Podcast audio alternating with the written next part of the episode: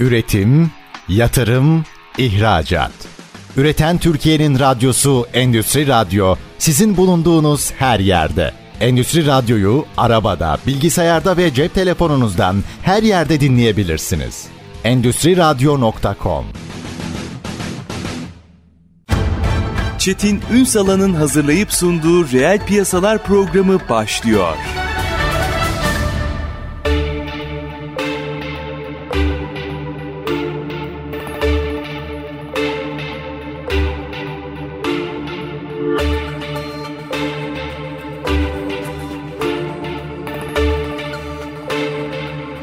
Yeniden reel piyasalardan merhabalar. Türkiye'nin gerçek gündeminde birlikteyiz efendim. Bugün COBİ'leri konuşacağız. Biraz dünya ölçeğinde bakacağız. Ee, Amerika Birleşik Devletleri ve COBİ'ler ilişkisini mercek altına alacağız. Ee, tabii e, burada bir mentalite, bir yaklaşım önemli. Ee, çok kıymetli bir konuğum olacak. Şimdi e, biraz sonra kendisini anons edeceğim size ama öncesinde mesela bazı rakamlar verelim. Mesela e, dünyadan örnekler vereceğim. Avustralya'daki COBİ'lerin de Avusturya, e, Avustralya işletmelerinin %98'ini oluşturuyor. Yine toplam gayri safi e, yurt içi hasının üçte birini üretiyorlar. Şili'ye bakıyorsunuz %98,5. Tunus ki keza kendi hesabına çalışan işçiler toplam tarım dışı istihdamın yaklaşık %28'ini oluşturuyor. Yüzden az çalışana sahip firmalar %62'lerde. Bizde %99'ların üzerinde. Bugün konuşacağımız ABD'ye bakalım. Amerika Birleşik Devletleri'nde COBİ'ler ABD'deki tüm işlerin yarısını oluşturuyor. Ama bununla birlikte gayri safi yurt içi hasılanın %40'ını üretiyorlar. Yani son derece önemli aktörler. Biz bugün biraz bunu konuşacağız. ABD ve COBİ'ler meseleye nasıl yaklaşıyorlar, neler yapıyorlar, bizim ilham alacağımız noktalar neler? Tüm bunları mercek altına alacağız. Kıymetli bir ismimiz var. E, bugün bizlerle birlikte Küresel Gazeteciler Konseyi Dış Medya Meclis Başkan Vekili, Ekonomi Gazetecisi ve Öğretim Görevlisi Ahmet Coşkun Aydın. Bugün reel piyasaların konuğu. Üstadım hoş geldiniz. Hoş bulduk. İyi yayınlar olsun sevgili Çetin Ünsalan kardeşim. Çok teşekkür ediyorum. E, gerçekten Şimdi COBİ'lerin önemini hepimiz biliyoruz ama biraz hani dile kolay e, bir durumdayız. Bütün dünyada sanki durum böyle mi diye de insan soruyor. E, en güzel örnek ABD'den çıkalım. Amerika geçtiğimiz günlerde yine bir telefon bağlantımızda aslında siz bunu bir cümle olarak söylediniz. A dedik bunu uzun uzadıya tartışalım. ABD ve COBİ'ler dediğimizde ortaya nasıl bir fotoğraf çıkıyor? Şimdi e, sevgili Ünsalan, değerli kardeşim, esasında bugünkü sohbette ben kendimi şeye yöneltmiştim ki artık neredeyse aç kalmamak aç kalmaya doğru gidiyoruz toplumsal olarak. Yani gıda anlamında. Dolayısıyla eğer izin verirseniz biz yönümüzü yani Amerika'daki Boeing'lerden vesairelerden bir tarafa e, çekelim. E, dediğiniz gibi Amerikan e, endüstrisinin sanayisinin temelini de yine COBİ'ler oluşturuyor. Bütün dünyada olduğu gibi. Ama insanların aklına sadece dev Amerikan şirketleri geliyor. Tabii ki bu bir gerçekliği yansıtmıyor. Gerçek değil. E, çok önemli bir nokta. Yani orada da ekonominin, üretimin temelini COBİ'ler oluşturuyor. Bu bir gerçek. Ama e, izin verirseniz e, biz şeye doğru yönelelim. Gıdaya doğru, tarıma Gıdaya doğru. doğru yönelelim. O çok enteresan çünkü e, görünmeyen bir e, şey var. Önümüzde bir tehlike var. Ülkemiz açısından. Belki dünya açısından da var ama özellikle ve özellikle ülkemiz açısından. Ben üniversite yıllarındayken Osman Nuri Koçtürk diye bir e, gıda uzmanı vardı. E, o ağırlıklı olarak emperyalizm ve gıda üzerine kitap üstüne kitap yazardı. E, yanılmıyorsam kendisi asker kökenliydi. Tayin üstüne tayin, e, darbe üstüne darbe yerdi. Niye sen bunları e, yazıyorsun diye. E, oradan bugüne kadar e, aklında kalan e, ve bizim toplumumuz içinde son derece önemli olan üç temel, e, dört temel gıda maddesi var. Et, süt, yumurta, balık. Bu. Yani e, beslenmenin, akıllı düşünmenin, sağlıklı yaşamanın temel unsurları bunlar. Ama ülkemizde ne yazık ki, ne yazık ki bu konuda her geçen gün geriye düşüyoruz. Yani et e, tüketiminde Avrupa'nın çok çok gerisindeyiz. Yumurta tüketiminde çok çok gerisi. Sütte, süt ürünlerinde çok gerisindeyiz. Neden? Bir, üretim yetersiz. İki, Üretim yetersiz olduğu için de fiyatlar e, elin yetişemeyeceği kadar uzaklıkta kalıyor. Mesela e, zam üstüne zam yapılıyor çalışanlara, emeklilere ama bu zamları e, bir ele alıp değerlendirdiğinizde ben Amerika'ya geleceğim. Şimdi önce Türkiye'den başlayalım.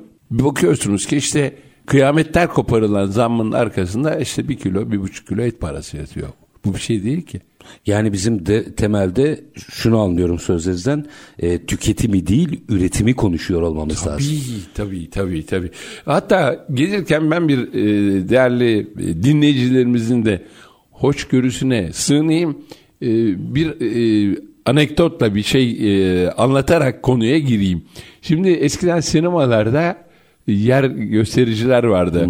1 lira verirdiniz sizin yerinizi karanlıkta bulur verirdi. Adam verisi 1 lira yerine 25 kuruş vermiş. Yer gösterici eğilmiş kulağına seyircinin sinema seyircisinin demiş ki katil kapıcı. Filmin sonu söyle. Güzel. Biz de katil kapıcıdan girelim ama e, esasında e, e, kapıcıya gelene kadar katilliğin hangi yollardan geçtiğini, neler yaşandığı da önemli tabii ki. Yani filmin e, sonunu böyle verseniz bile e, başını e, saatlerce izleyebilirsiniz ki neden e, e, kapıcı Oraya katil yani. oldu diye. Şimdi Amerika e, Sayın e, Ecevit'in bir Amerika ile çatışmasında ya 200 yıllık devlet diyerek küçümsemişti Amerika'ya. Doğru. E, senelere vurduğunuz zaman e, küçük bir devlet, 200 yıllık bir devlet. Genç bir devlet diyelim. Genç bir devlet diyelim tabii çok daha e, doğru bir e, yaklaşımda. Ama yaptığı atılımlarla dünya lideri durumunda ekonomik olarak da üretim olarak da para olarak da gayri safi milli hasıla olarak da tamam rakipleri var belki geliyor Çin gelecek gelmeyecek onu e, gelecek gibi görünüyor tabii. Ama bizim konumuz tarım. Tarımın Amerika'daki işleyişi, bugünlere gelişi bizim ülkemize örnek olabilirdi. Hatta ve hatta bu yola e, 1930'lu yıllarda girdiğimizi bile söyleyebilirim. Yani e, çok iddialı olabilir belki ama köy enstitüleri sistemi belki de Amerikan tarımının başlangıç, gelişim ve bugünlere e, ulaşmasındaki bir yoldu. gibi. Metodoloji. Evet. E, çünkü yaptığım araştırmalar özellikle çok sağ olun sizin bu konuya beni yönlendirmeniz beni bu konuda ciddi sayılır ama sürede kısa çok e, doktora düzeyinde bir araştırma yapmak lazım bu konuda. Amerikan tarımının gelişmesi konusunda e, benzer bir uygulama yapıyor Amerika. Ne Bin- yapmışlar? 1776 yılında kuruluyor. Yani çok yeni kuruluş. e, Hepimiz biliyoruz Evet. 1800'lü yıllarda e, tarımda ne yapabiliriz'i araştırmaya başlıyorlar. Düşünebiliyor musunuz? Kurulduktan hemen sonra. Yani bizim de 1923 Cumhuriyet'in kuruluşundan sonraki 1930'larda biliyorsunuz tarım konusunda e, ciddi at- e, atılımlar var. Çünkü günün sonunda doymanız gerekiyor. E şöyle çok Milli güvenlik meselesi bu. çok hoşuma giden, çok hoşuma giden generaller de kullanırlar bunu. Ordular mideleriyle yürürler diye. Yani e, dünyanın Askeri doyurmak zorundasınız. Tabii. sonuçta. Yani dünyanın en önemli silahınız bile olsa eğer asker karnı aç ve kıpırdayamayacak hali hal içindeyse o silahı da ateşleyemeyecek, ülkesini de Ki savunamayacak. çok şükür biz bunun tersini de ispatladık ama defaten. Evet. Ee, böyle bir e, durumla karşılamam. 1800 yılların başında Amerikalılar tarımda ne yapabiliriz e, arayışı içine giriyor. Yalnız burada değerli e, dinleyicilerimizi aydınlatmam gereken başka bir konu daha var. Tabii ki mutlaka herkes biliyordur ama olsun ben hatırlatmakta bulunayım. E, bulunayım. Şimdi Amerika'nın bugünkü kalkınmışlığını, gelişmişliğinin temelinde ne dersek diyelim İngiltere yatıyor. Yani Amerika'daki bağımsızlık mücadelesini başlatan 13 eyaletin hepsi İngiliz kökenli. Yani İngiltere'deki o güne kadar 1800 1770'lere kadar veya 1700 yılların sonuna kadar e, var olan kültürü, araştırmayı, bilgi birikimini hepsini götürüyorlar. Sonra bu 13 e, eyalet e, daha sonra diğer eyaletlere de yayıyorlar. Dolayısıyla bir temel var yani sonuç olarak. Havadan olmuyor, Hı. sıfırdan da gelmiyorlar. İşte 1800'lü yıllarda neye başlanıyor? Ee, başlanılan olay tarımda ne yapabiliriz araştırması. Tabi arazi çok büyük. Türkiye'nin yaklaşık 12 katı büyüklüğünde. Ama Amerika Birleşik Devletleri çünkü bir e, kıtadan bahsetmiyoruz. Güney ve Orta veya Kuzey Amerika'da Amerika Birleşik ülkeden Devletleri'ni ülkeden bahsediyoruz. O bu nedenle önemli.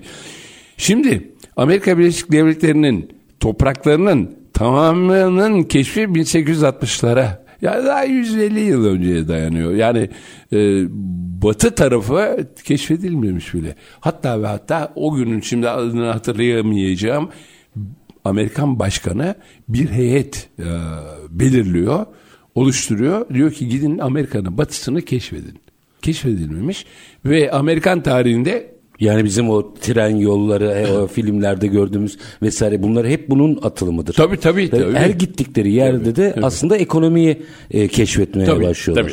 Tabii. Ee, yine e, bir e, şey ansiklopedik bilgi olsa bu heyet Amerika Birleşik Devletleri'nde ilk defa başkan tarafından ömür boyu emekli maaşına layık görülüyor. Yani emekliliğin başlangıcı da bu ekibin e, içinde bulunduğu insanlardan oluşuyor. Böyle bir sistem.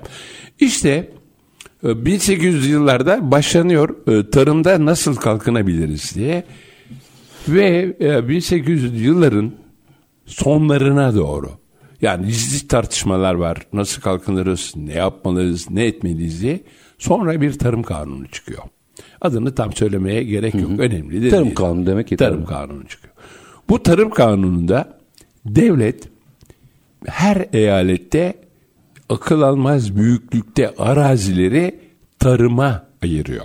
Ve bu ayrılı, tarıma ayrılan bölgeler, topraklar işletmek üzere kişilere veriliyor, topluluklara veriliyor ve başlarına da bu konuda tarım konusunda değişik ürünlerin yetiştirilmesi konusunda uzmanlaşmış insanlar getiriliyor. Ama olay resmen bir kanunla yürütülü, yürütülüyor. Şimdi burada çok enteresan bir şey var. E, bir minik araya gideceğim. Burayı tam burayı açalım. Ee, aslında o tarım top, daha toprakların keşfi, kendi içinde keşfinden sonra gidilen her yerde tarıma organize oluyorlar. Burada tarım müteşebbisleri yani kobileri yaratmaya başlıyorlar. Evet, evet. Başlarına evet. da o konuda uzman uzmanları getiriyorlar. Yani aslında aile işletmeleri ve yönetici olarak profesyonel e, birinin atanması ilk burada karşımıza tabii, çıkıyor. Tabii, tabii. Şimdi burayı biraz açalım. Aşama aşama. Yani bugün ABD Amerikalı kobiler hani dünyada NASA'ya da parça üretiyor, tarım ihraç ediyor vesaire diyoruz ama e, işin kökenini çok güzel anlatıyor Sayın Coşkun Aydın. Minik bir araya gideceğim. Aranın tam buradan e, sonra ne olmuş ona bakacağız ki o felsefeyi anlayalım. Nasıl yapılanıyorlar e, görelim. Efendim konuğumuz Küresel Gazeteciler Konseyi Dış Medya Meclis Başkan Vekili, ekonomi gazetecisi ve aynı zamanda öğretim görevlisi Ahmet Coşkun Aydın. Kısa bir ara aranlardan ABD ve COBİ'ler diyeceğiz. Lütfen bizden ayrılmayın. Üretim, yatırım, ihracat. Üreten Türkiye'nin radyosu Endüstri Radyo sizin bulunduğunuz her yerde. Endüstri Radyo'yu arabada, bilgisayarda ve cep telefonunuzdan her yerde dinleyebilirsiniz. Endüstri Radyo.com Kısa bir aranın ardından reel piyasalarda tekrar sizlerle birlikteyiz. Konuğumuz Küresel Gazeteciler Konseyi Dış Medya Meclis Başkan Vekili, Ekonomi Gazetecisi ve Öğretim Görevlisi Ahmet Coşkun Aydın. ABD ve KOBİ'leri konuşuyoruz. Aslında o KOBİ'lerin doğuşunu e, mercek altına alıyoruz ki oradan ne ilham alabiliriz? E, çünkü bugün dünyada hani Amerikalı kobiler dediğimizde bunu Alman kobiler için de söyleyebiliriz ama hani biz bugün Amerika'yı konuşuyoruz. E, enteresan işlere imza atıyorlar. Ve burada da e, çıkış noktasına baktığımızda da tarımın dikkat çektiği gözleniyor. E, şimdi üstadım Sayın Coşkun Aydın araya gitmeden önce 1800'lerin sonuna doğru aslında o Amerika'nın diğer topraklarının kendi içinde keşfiyle birlikte e, hatırlatayım ben siz oradan devam edin. E, işletmek üzere kişilere verilen tarım arazileri. Çünkü tarımda ne yapabiliriz diye e, sorgulanıyor. Ama enteresan kobiler yaratılırken başlarına konuyla ilgili uzmanlar getiriliyor. Daha baştan düğmeyi doğru iliklemişler. Devam edin sonra ne yapmışlar? Şimdi e, şöyle önce bir e, vurgulamada bulunmak istiyorum. Lütfen. Tüm zenginliklerin temelinde tarım yatıyor. Bütün ülkelerde. Yani işte Amerika'yı alıyoruz ya daha e, bin, e, 1800'lerin sonlarında yani adı sanı çok da duyulmayan bir ülke durumunda. Ama bugün ve gelişinin de altında tarım yatıyor. Almanya'nın gelişiminin de altında Fransa'nın bu artık e, iktisat e, bilimi uzmanlarınca kabul görmüş bir Çıkış noktası yani. yaklaşım. Çok önemli. Tarım. Yani toprak altın esasında. İşte altını yerde değil de toprağın üstünde aramak lazım. Buradan da günümüze geliyoruz birazcık. Şimdi bu şekilde yüzlerce ama yani sayısı tam var ama çiftlikler açılıyor. Devlet desteğiyle ve kanunla. Öyle ki bu çiftliklerin bazılarında yine 77'ye varan ürün çeşidi var. Yani artık aklımıza ne gelirse Mısır'dan tutun da şimdi 77 ürün diyelim. o zaman. 77 çeşit ürün ve bu ürünlerinde nasıl yetiştirileceğini, nasıl kaliteli hale geleceğini, hasadının nasıl olacağını bilen uzmanlar var. Bir yandan o kişiler orada bu ürünleri yetiştirirken bir yandan da eğitim görüyorlar. En önemli can alıcı nokta bu. Bir yandan da kendileri lisans eğitimi görüyorlar. Yani ortaokuldan sonra bu çiftliklerde esasında keşke bir tane örnek çiftliği gitsek incelesek de yapsak. Bugün olduğuna eminim zaten. Ondan sonra lisans, e, ön lisans, lisans, ortaokul, lise yine buralarda görüyorlar ve doktoraya kadar bu çiftliklerde çalışan insanlar eğitimlerini yapıyor. Doktorayı gören kendinden sonra geleni yetiştiriyor. Ama her şeyin içinde pratik var. Kağıt üzerinde değil. İşte Amerikan tarımını e, zirveye çıkaran nokta burada. Ama salt pratikte değil. Yani bizde Alakası biraz mesela bile yok. salt pratik. Bir tarafta pratik var, bir tarafta teoriyi de işin içine katıyorlar. Tabii beraber. Yani e, ders şöyle diyeceğim. Siz Uygulamalı ders ders. görüyorsunuz. tabii ders görüyorsunuz. Ama e, kapının önüne çıktığınızda tarlada bu gördüğünüz dersin, dersin uygulamasını görüyorsunuz. İşte başarı burada. Bizde bu yok. Ayrıca bugün bizde yaygınlaşmaya başlayan açık öğretim sistemi yine Amerika Birleşik Devletleri'nde daha o yıllarda başlıyor açık öğretim. Ve sayı kaça kadar çıkıyor biliyor musunuz? 15 milyon insana kadar çıkıyor. Mühendislikten gıda uzmanına, tarım uzmanına kadar değişik alanlarda gönüllü arzu eden sırf e, kendi bilgisini artırmak isteyen, beşeri zenginliğini artırmak isteyen insanlar bu eğitimlerden geçiyorlar ve öğrendiklerini de pratiğe uyguluyorlar. Zaten çok sevdiğim bir söz var. Bin defa anlatacağına, bin defa anlatacağına bir kere göster diye. İşte başarının altına bir yatıyor. Şimdi bizde ben kendimden e, örnek vereyim. Şey bitirdim ben. E, tarım ön lisansı bitirdim. E, ceviz ağacını görsem fındık zannederim. Yok. Pratik yok. Yani Bu arada bir dipnot vereyim. Ee, Ahmet Coşkun Aydın veya bizim ekonomi basının sevgili Ahmet abisi e, Guinness Rekorlar kitabına girdiniz. 60'ından sonra bitirilen üniversite sayısıyla rahmetli Orhan Kural'ın e, da e, eşlik ettiği. E, hani bir üniversite bitirdim diyor. E, e, kaç oldu toplam? Şimdi e, şu anda önceki e, hariç diyeyim e, söyleyeyim size. Şu an 8'i bitirdim. 8. üniversite bitirdim. Lütfen böyle ara, ara dipnot ver. Hani sanki sadece tarım mezunuymuş gibi olmasın. Lütfen devam edin buyurun. Yani e, hatta sağ olsun Allah uzun ömür versin rektör hoca e, rektör yardımcımızla sohbet ediyoruz. Derste ben de tarım okuduğumu söyledim. Onunla da ders yapıyoruz gerçi. E, ne yapıyorsunuz dedi. Papan gibi ezberliyorsunuz değil mi dedi. Evet dedim maalesef. İşte Amerika ve Türkiye arasındaki fark bu. Yani yani bu eğitimi veren okullarımız ki saygı ve minnet Elbette. borçluyum Tabii ben. ki. Onu e, küçümsemek olmaz ama e, işi pratiğe dökmeleri gerekiyor. Yani bizleri veya öğrencileri alıp tarlalarda çiftliklerde, bağlarda, bahçelerde öyle görmek değil. Minimum bana göre 6 ay eğitim gösterilmesi ve staj yaptırılması hatta ve hatta ürün ektirilip onun veriminin alınmasının sağlanması gerekli ki Aynı şey diğer branşlar için de geçerli. her şey için. İşte bu eksiklik. Ben e, her şöyle yapıyorum ben. Tanıdığım e, burada e, e, Sayın Mehmet Reis e, buradan kulaklarını çınlatalım. Ona ben söylüyorum ya işte gıda tarım okuyanları staja alır mısınız? Ama bunu üniversitenin yapması lazım. Yani aslında orada akademiyle reel sektörün bir şekilde bir araya getirilmesi lazım.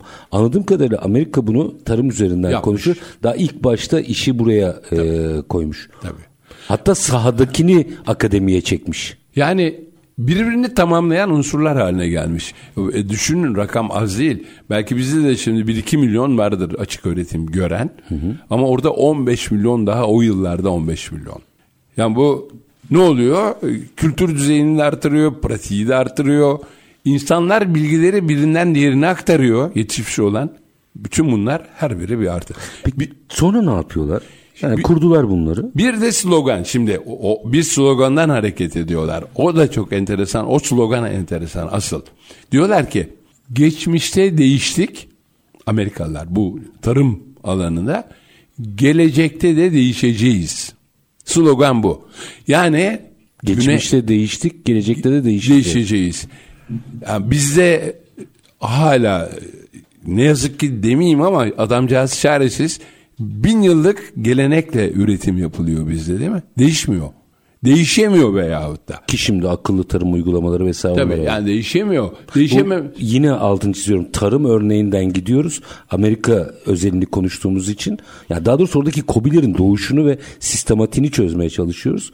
Ee, burada her sektör içinde geçerli bu bu arada. Tabii tabii. Şimdi tarımı bir orada bir bütün olarak aldığımızda orada bir bütün bu dev çiftlik üretimden dağıtıma hatta pazarlamaya kadar bir zincir oluşturuyor.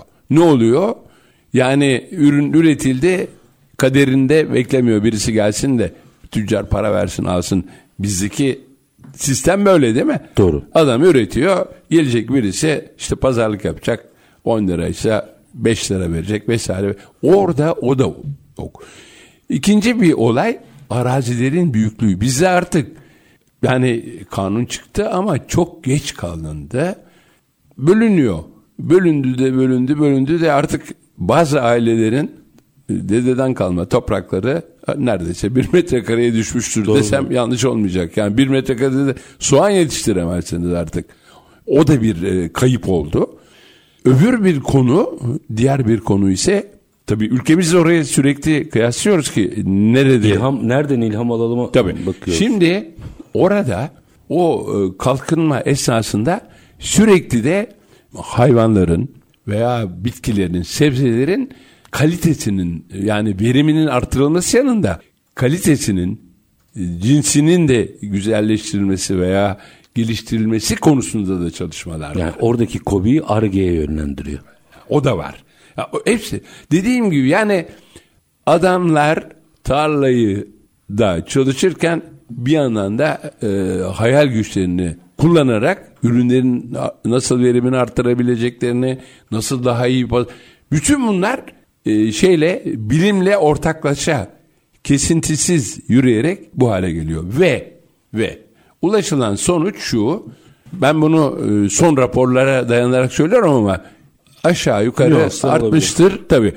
Şimdi bize bir çiftçi geçimlik çiftçilik deniyor zaten köyde işte Kobi yani tarım kobisi dediğimiz bu zaten. Geçimlik çiftçi. yani geçimlik yani veya ailenin üç tane keçisi var bir tane de ineği var. Ondan sonra onunla peynir üretiyor. İşte aile oturuyor sofrada onu yiyor. Değil. Amerika'daki bir çiftçi 70 kendi dışında 77 kişiyi doyuruyor. İşte verim, gelişmişlik e, karşılaştırırsak böyle bir sonuca ulaşıyor. Bugün ortalama 70 kişi. Yani bizim 70'e 4-5 kişi diyelim hadi ortalama. Evet. 77'ye 5 kişi. Ee, ölçek çıkmıyor tabii. Tabii. Yani dolayısıyla böyle de bir e, ekonomik zenginlik doğmuş oluyor. ve e, sürekli yenileme, sürekli gelecekte de değişmeliyiz diyerek modern tarım uygulamaları var. Şimdi uydudan takip var, ilaçlama yine şeyden var. Bizde yok mu? Bizde de var. Çok küçük ölçekte ve ne yapılmalı biliyor musunuz? Tarımda ülkemizde heyecan dalgası yaratılmalı. Heyecan. Heyecan yok. Niye yok? Adam tarlasını bıraktı, toprağını bıraktı, Büyükşehir'e İstanbul'a geldi. Buraya kadar güzel. Şimdi 10 yıl kaldıktan sonra ondan sonra gelecek nesil soğan nasıl ekilir, patates nasıl ekilir, bakımı nasıl yapılır en basit haliyle bin yıl önceki haliyle bile yapabilecek durumda değil artık. Değil yani yok bilmiyor ki. Kö, e, tarlalarımızda da yaş ortalaması 55 57 55 56 tabii tabii tabii o daha da 60'a gelecek. Sonunda şu noktaya geleceğiz. Bizim bir ülkeden mesela herhangi bir gıda maddesi ithal etmemiz ne demek biliyor musunuz? Onların ihtiyaçlarından fazla ürettiklerine talip olmamız demek. Yani demek ki biz üretemiyoruz, açığı onlarla kapatıyoruz. Bu kadar basit. Borç almak da öyle. Ben sizden borç alıyorsam sizin biriktirdiğiniz paranızı alıyorum demektir. Yani ben para biriktiremiyorum, harcıyorum elime geçene. Sizin paranıza gözüm var, sizden borç alıyorum demek. Gıdada da böyle oluyor. O zaman kritik nokta e, bu diğer sektörler için de geçerli ama tarım örneğinden gittik tarımdan devam edelim. E, mesela bu tip bir atılımla büyük şehirlere giden gençlerin orada bakın çiftçi değil müteşebbis olmasını sağlayacak metotlar mı bulmamız gerekiyor? Yani bizim tarımdan başladık tarımla devam edelim. Tarım kobilerini mi oluşturmamız gerekiyor? Şimdi e, sevgili Çetin Ünsalan şöyle benim bir hayalim var. Geceleri yatıyorum. Bunu bir tek e, Celal Toprak'a söyledim. Daha başka kimseye söylemedim. Size de özel söyleyeceğim ki size de çok heyecan uyandıracak. Değerli dinleyicilerimiz de biraz merak etsinler.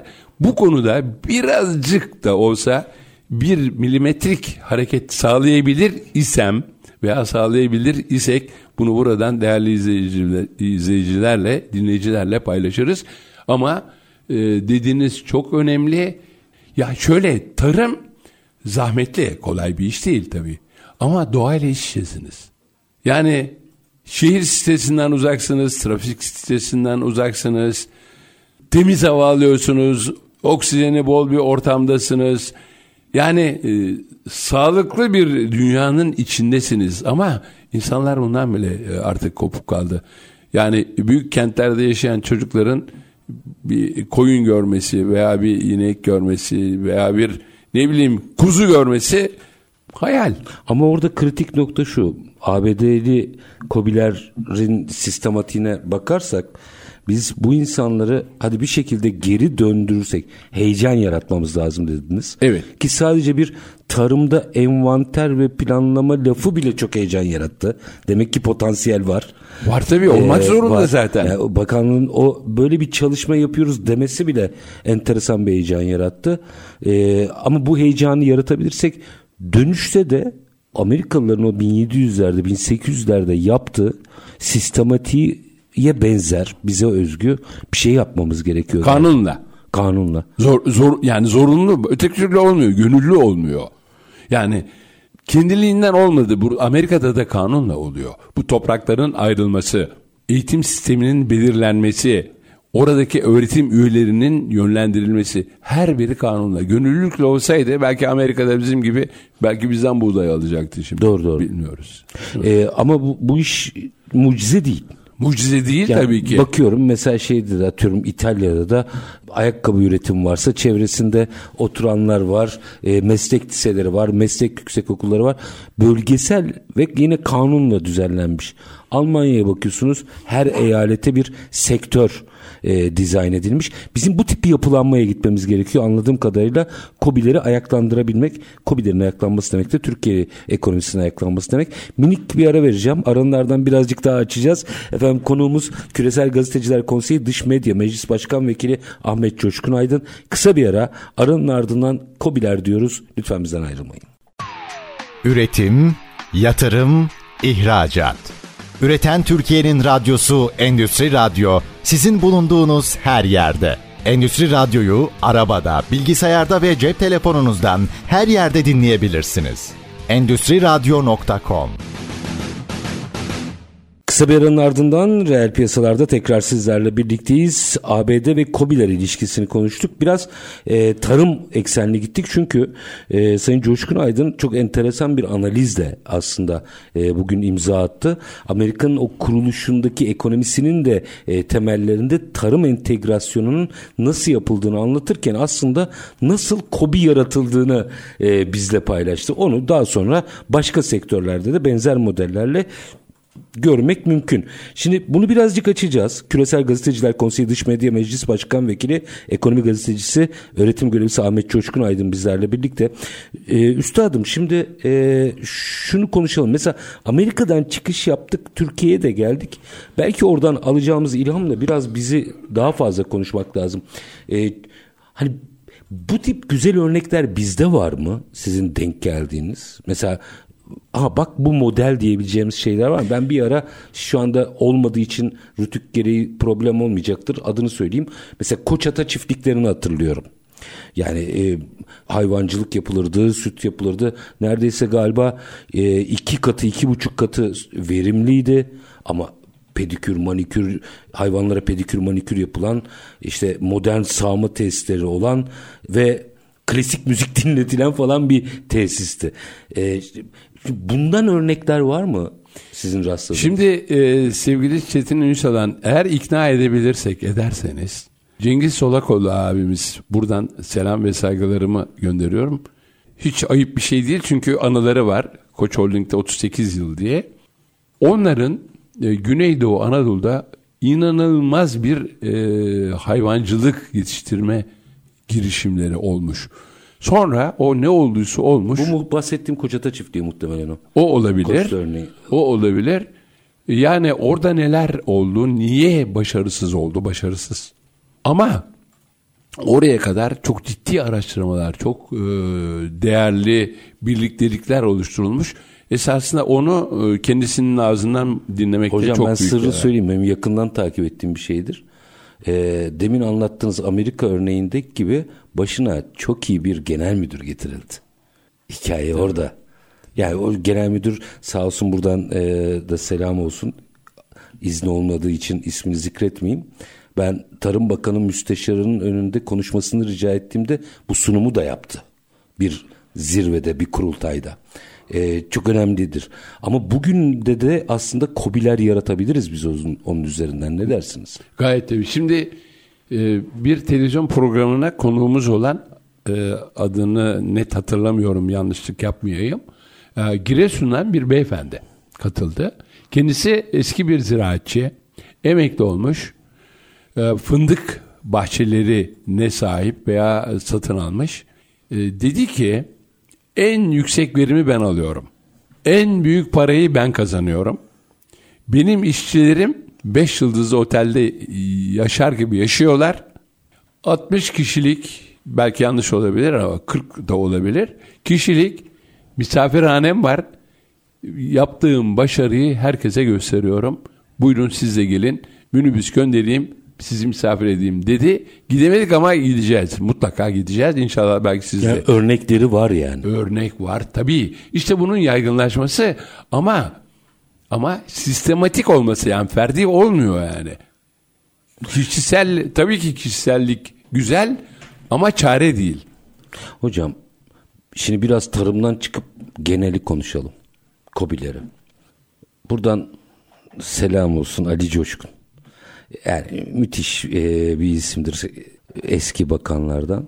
Yıllardır aslında Türkiye'yi Kobileri anlatmaya çalıştı. Kobilerin ne kadar önemli olduğunu anlatmaya çalıştı. Çok toplantılarda bir arada olduk. Çok konuştuk. Yıllardır biz de yazıp çiziyoruz. Siz çok daha e, duayensiniz tabii e, benim yanımda. E, baktığımızda herkesin önemini bu kadar anladığı ama aradan geçen nüansları bir kenara koyuyorum. Tabii ki yıllar içinde bir gelişme oldu ister istemez.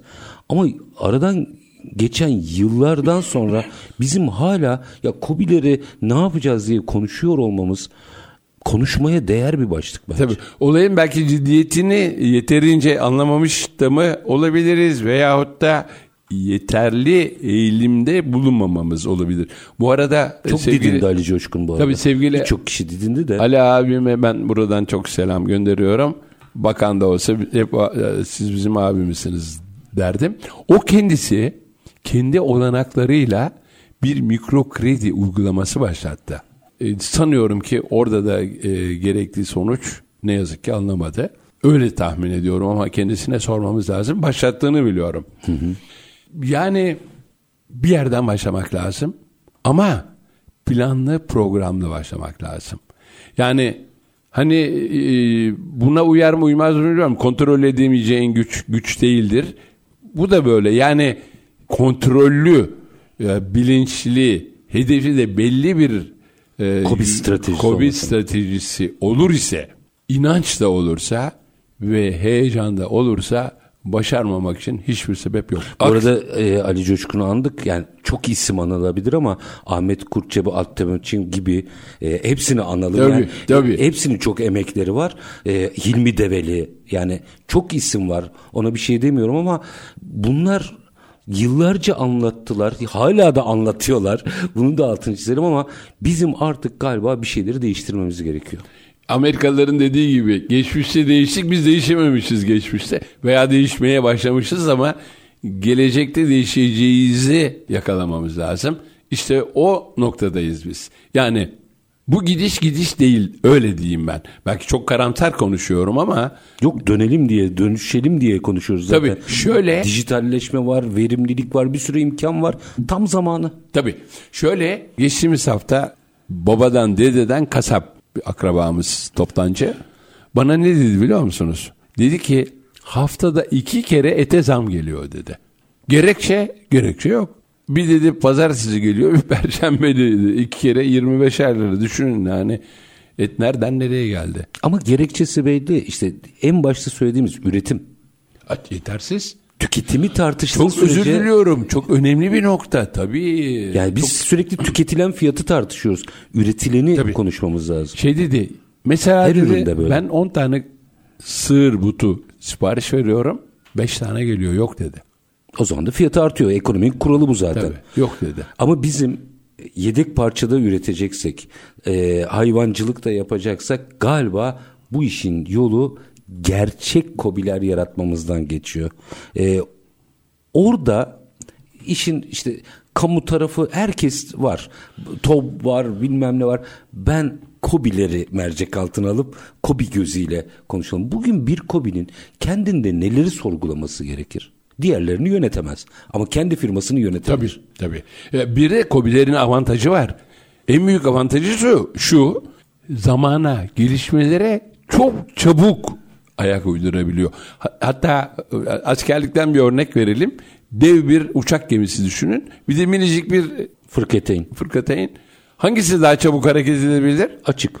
Tabii. Yani onun gibi kobiler çağdaşlığı daha kolay yakalayabilirler. Teknolojideki gelişmelere daha çabuk ayak uydurabilirler. Personel politikalarını çok süratle değiştirebilirler. Yani her bakımdan çok daha etkin olabilirler. Karlılık oranlarını da yükseltebilirler.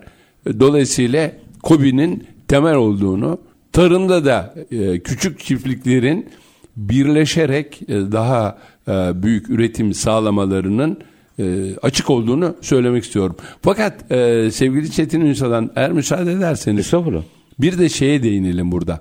Kooperatifleşmeye. Yani tarımda kooperatifleşme. Orada da çok zayıfız. Dün ya da ondan önceki galiba İstanbul Ticaret Borsası'nın da e, gündeminde, ana gündeminde bu vardı. Bunu tartıştılar. Orada farklı bir aslında kümelenme dediğimiz şey. Adına kooperatif deyin, bir şey deyin, ne derseniz deyin ama temelde kümelenme, birliktelik anladığım kadarıyla işin özü. Evet, evet. E, Bir de işte yani bazı şeyler var ki yani kötü imaj veya 21. algılama- yüzyılda artık bu bunlara takılmamak gerekiyor. Tabii yani onları da yıkmak lazım o anlamda. E, Size e, o- E, dün bu değiştik, anlamda katılıyorum. Yarın da değişeceğiz dedik değil mi? Tabii. Dün değişecek, demişler yarın da daha değişeceğiz. Tabii demişler. Güzelmiş. Aynısını bize. Çok hoşuma gitti bu slogan. Bu- Çok Yani o yüzden bir takım artık şeylere e, kelimelere takılmanın alemi yok. Yok. E, bizim ölçek daha doğrusu birliktelikler yaratmamız gerekiyor. Aslında hikaye bu galiba. Evet, evet. Ya birlikten kuvvet doğar atasözü. Şimdi burada 2012 yılında e, şöyle bir raporlara bakıyorum da 2012 ve 2015 yıllarında e, ve 2023 yılında yine keza yayınlanmış bir farklı raporlardan dizinler var önünde. Enteresan bir cümlesi var. Birkaç cümlesi var. Onu paylaşacağım ve biraz açmanızı rica edeceğim. Şimdi diyor ki bu birkaç yerden kaynaklanarak oluşturulmuş bir şey. E, diyor ki COBİ'ler görecek küçük organizasyonlar oldukları için az önce sizin de ifade ettiğiniz gibi daha hızlı aksiyon alabilmekte ve değişimlere ayak uydurabilmektedir. Ancak diyor küçük organizasyonların yüksek maliyetli yatırımları yapmakta yaşadıkları zorluklar, özellikle yapay zeka gibi konularda dönüşüm ve inovasyon çalışmaları önünde engel oluşturuyor. Şimdi COBİ'lerle yeni teknolojiyi nasıl buluşturacağım ben? Esasında e, sözü ağzımdan aldınız ağzınıza sağlık. Şöyle tabii onların önündeki en büyük engelde maliyet ve maddi yetersizlikler.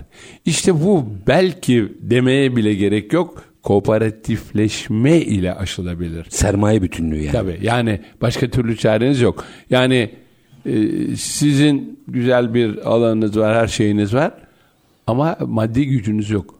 Yani şöyle diyeyim, kendine besleyecek, kendine yeterli bir çiftçinin atılım yapma şansı sıfır. Sıfır yok.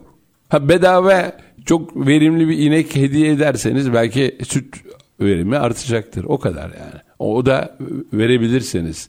Ama burada aslında teknolojiyi devreye sokmak lazım. Tabii. Teknoloji de öyle. E, ayak uyduramaz ki. Nasıl yapacak? Ya peki e, tarım dışında da bir şey geliyor aklıma. 2003'tü galiba. Çok popülerdi. Dış ticaret şirketleri kuruldu. Her sektörün e, işte derneğin, odanın vesaire dış ticaret şirketleri kuruldu. Müthişti.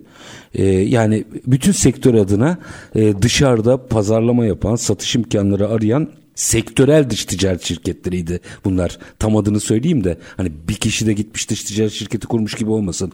Atıyorum X sektörünün sektörel dış ticaret şirketleri vardı. O da yürümedi. Yürümedi. E, ben hatırlıyorum başkanlarından bir tanesi efsane başkan. E, buradan da ona selam gönderelim.